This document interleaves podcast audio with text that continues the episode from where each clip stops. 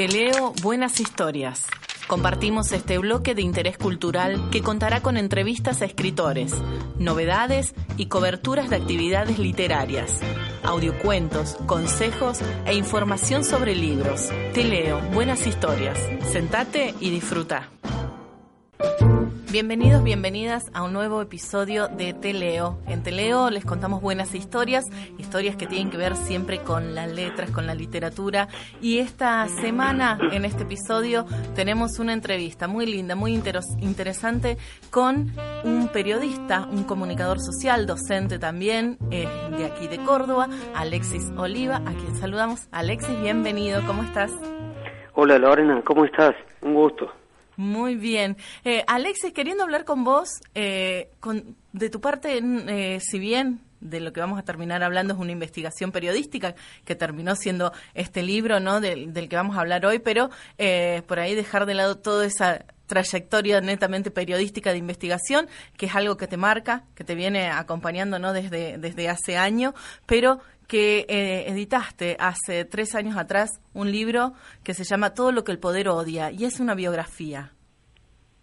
Sí, sí, es una historia de vida, una historia de vida de una persona eh, poco conocida al menos, casi desconocida, podríamos decir, que fue Viviana Avendaño, alguien que tuvo una vida fugaz porque murió, eh, por desgracia, demasiado joven eh, vivió entre el, entre el año 1958 y eh, junio del 2000, del año 2000, donde fallece en el contexto de un conflicto social en la ciudad de Cruz del Eje, eh, al, al, día siguiente de haber eh, quedado instalada como, como líder eh, de esa protesta en, varios sentidos, líder eh, como vocera y líder también como organizadora.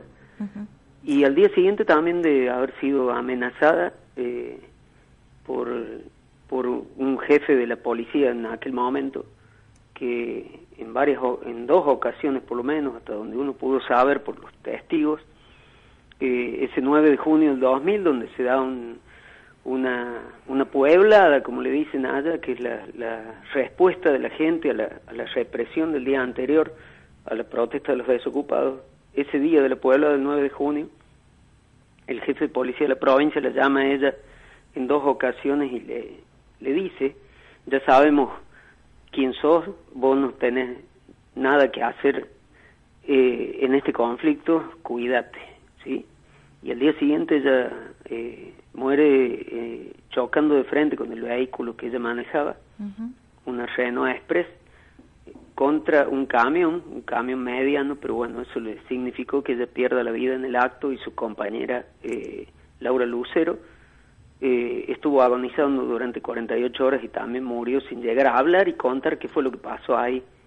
Después hubo distintas versiones, testigos que vieron que había una moto detrás de ella, pero eso no se pudo esclarecer nunca. y, y, de alguna manera eso, ese, acontecimiento de la muerte y, incluso lo que ocurrió en los días previos fue la conexión que, que yo tuve con esta historia, la primera conexión que yo tuve, eh. Eh, que fue intentar eh, dilucidar esa, esa muerte y, y de alguna manera, bueno, también rescatarla un poco del olvido a ella por el rol que jugó en esos días. Pero yo tiempo después pude ponerle contenido, digamos, a esa, a esa advertencia del jefe de policía que fue, sabemos quién sos. El quién sos de Viviana Avendaño era eh, algo que yo pude enterarme varios, seis años después, eh, por una, a través de una persona que la conoció, y, y ahí comenzó la búsqueda de lo que es una historia de vida, no solo una historia de muerte, digamos. Claro. La historia, la, la, historia de todo lo que ella hizo en su vida. Vos empezás, en realidad vos ahí empezás eh, como al revés, ¿no? Por una cuestión de que, bueno, vos también sos ahí de Cruz del Eje, te enterás de estos hechos, de esta referente que, que, que, que fallece en este accidente, y ahí comienza este proceso de investigar quién fue realmente Viviana Bendaño, porque eso queda en un solo hecho, digamos, el hecho trágico de su fallecimiento.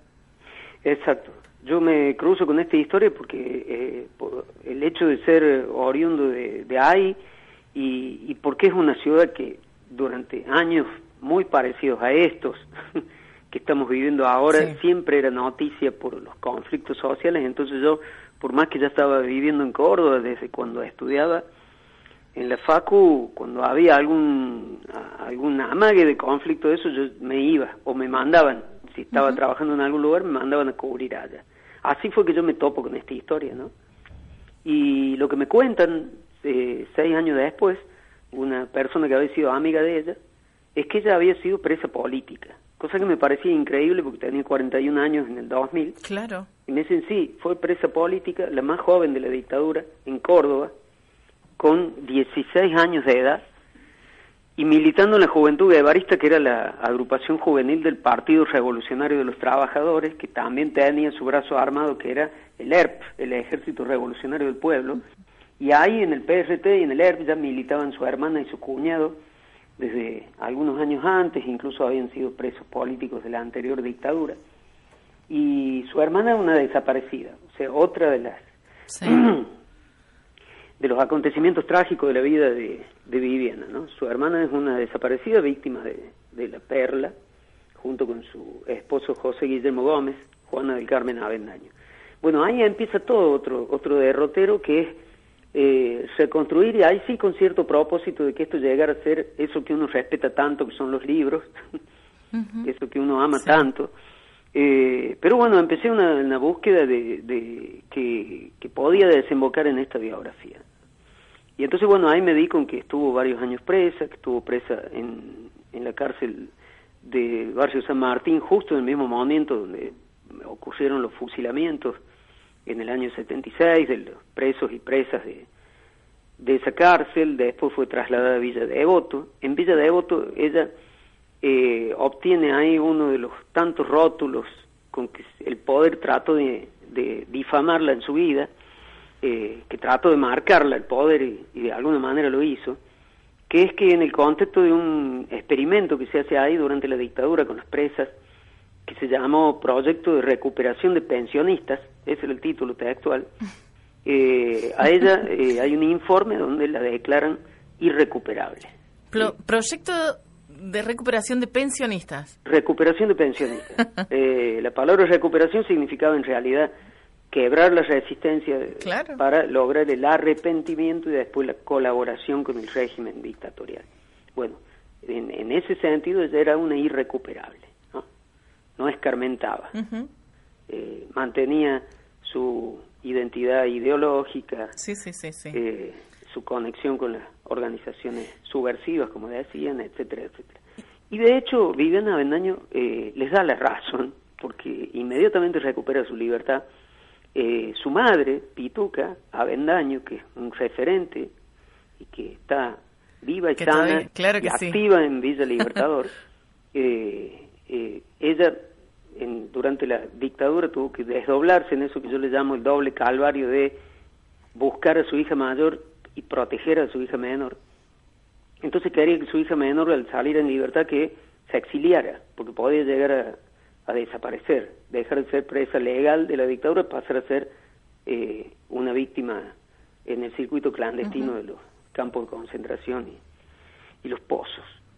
Y, no, Viviana se vuelve con ella a Córdoba eh, y se dedica a hacer lo que estaba haciendo su madre, que era buscar a su hermana, y entonces se conecta con los organismos de derechos humanos y ya antes que termine la dictadura ella vuelve a, militar a pesar de estar bajo eh, libertad vigilada y después se conecta con el Partido Comunista en un momento muy interesante del PCE que fue el viraje revolucionario autocrítico de los años 80, de los albores de la democracia.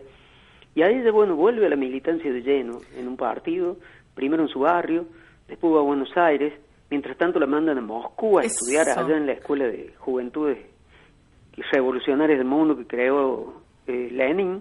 La formación que, que, que, adquirió en todo ese recorrido es impresionante. Claro, ella va aprendiendo. Sí. Ella va aprendiendo va eh, y, y, al mismo tiempo va consolidando su compromiso revolucionario. No es que va aprendiendo en términos de sensatez, aunque también hay algo de eso, ¿no? Pero entre otras cosas lo que va aprendiendo en ese derrotero es que la revolución, eh, si es con el pueblo, mejor, ¿sí? la revolución que es para el pueblo, si es con el pueblo mejor. Entonces ella que fue vanguardista, foquista, por ser de la juventud de barista, del PRT, etcétera, en, los años 70, con el correr del tiempo eh, va adquiriendo otra dimensión de la palabra pueblo y, de las luchas, con esto de eh, la concepción de poder popular, que había comenzado a gestarse en los años 90 en Bolivia con Evo Morales, en Brasil con el movimiento Sin Tierra, y acá en la Argentina con alguien que es muy amiga de ella, que es eh, Claudia Corol, una gran eh, intelectual dentro de lo que fue y protagonista de lo que fue ese momento del PC, y al mismo tiempo una eh, una creadora, una impulsora de lo que ha sido la construcción de la educación popular en, la Argentina. ¿no? Y en eso estaba, en, en, en, crear un grupo de educadoras populares que se llamó Juana Zurduy. Y, estando en eso, eh, Viviana se vino a vivir a, Córdoba, se vino de Buenos Aires, donde estaba viviendo. Regresa a Córdoba. Regresa a Córdoba para estar cerca de su madre, cerca de su hermano menor y se va a vivir a San Marcos Sierra. Se va a vivir allá con una pareja, mujer, ¿sí? Porque ella mientras tanto también había hecho un proceso que empieza siendo personal, pero también termina siendo político, que es asumir su identidad divergente como lesbiana, y lo hace como lesbiana militante. Se suma al naciente movimiento de lesbianas feministas en, en Buenos Aires, eh, participa de los encuentros internacionales de mujeres, participa de una revista, participa de las discusiones en el seno del Partido Comunista con poco éxito, eh, incluso con cierto costo para ella dentro del partido, como cuenta la propia Claudia Coral. Y ahí es que ella se, un poco desengañada por el partido, eh, cuestiones económicas propias a los años 90 y, y también cansada un poco de la, de la gran ciudad, se viene a San Marcos Sierra, que es un paraíso muy parecido a ella desde el punto de, de, todo punto de vista, ¿no? O sea, eh, esa energía natural que ella tenía, esa energía casi afro que ella tenía, y al mismo tiempo toda la dimensión cultural de múltiples identidades que ella tiene se reflejan en la sociedad de San Marcos Sierra. Son entre, es, entre las cosas novelescas que tiene esta historia, la que muchos me dijeron, tenés que escribir una novela, como yo le contaba, ¿no? Tenés que escribir una novela, eso es para una novela. Yo había poca gente a la que le contaba porque era una historia que justamente era real, entonces había que proteger la, la investigación. Las entrevistas, claro. Pero a, los, a las pobres y pobres que les, los pobres que le, le tocaba hacer la oreja de turno, le quemaba la cabeza yo con sí. Y me decían, es alucinante, tenés que escribir una novela, eso es para un guion, para una película. Yo decía, no, es una historia real, una historia de una persona real, que encima terminó así, que merece eh, el rigor de una búsqueda eh, lo más exhaustiva y completa posible de, eh, y que justifique al mismo tiempo ese título, ¿no? Sí, todo lo que el poder odia. Ese título que es un título universal, si se quiere, todo lo que el poder odia. Bueno, todo lo que el poder odia estaba de alguna manera concentrado en ella, como en tantos otros y otras luchadoras de este de esta parte del mundo, ¿no? Alexis, ¿tenés algún fragmento para compartir con nosotros? La mañana del día en que iba a morir, Viviana Avendaño se levantó de la cama y se sentó a escribir en su computadora. Antes, al despertar, debe haber mirado a Laura, dormida o despierta a su lado. Quizás sintió orgullo y gratitud por esa joven de 24 años que además era su amor. Orgullo por la entereza que demostró en sus días anteriores.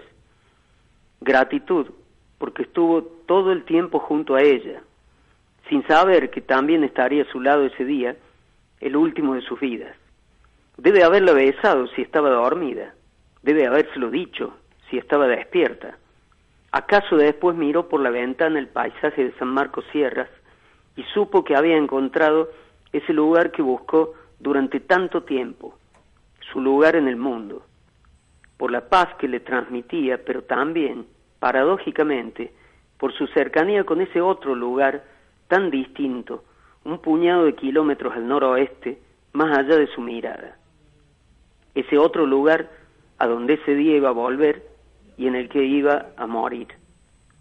Tal vez al mirar a través de su ventana, también se permitió evocar el tiempo en que las ventanas eran altas y estrechas, tenían rejas y no le permitían asomarse a ningún paisaje. Y quizás pensó que esa vista era otra de las cosas que la vida le devolvía, como el amor de esa joven, como eso que ocurría a un puñado de kilómetros al noroeste. ¿Quién sabe? Lo cierto es que la primera actividad de Viviana en aquella fría mañana del sábado 10 de junio de 2000 fue sentarse a escribir. Escribió una carta, casi un informe, dirigido a una tal Clo, donde narraba y analizaba todo lo que pasó en esos días de lucha junto a los desocupados de Cruz del Eje. El texto comenzaba con una disculpa por no haberla llamado el día anterior, porque terminamos muy tarde, y finalizaba 77 líneas después con una frase premonitoria. ¿Ahora entendés la sensación de desamparo con la que vengo?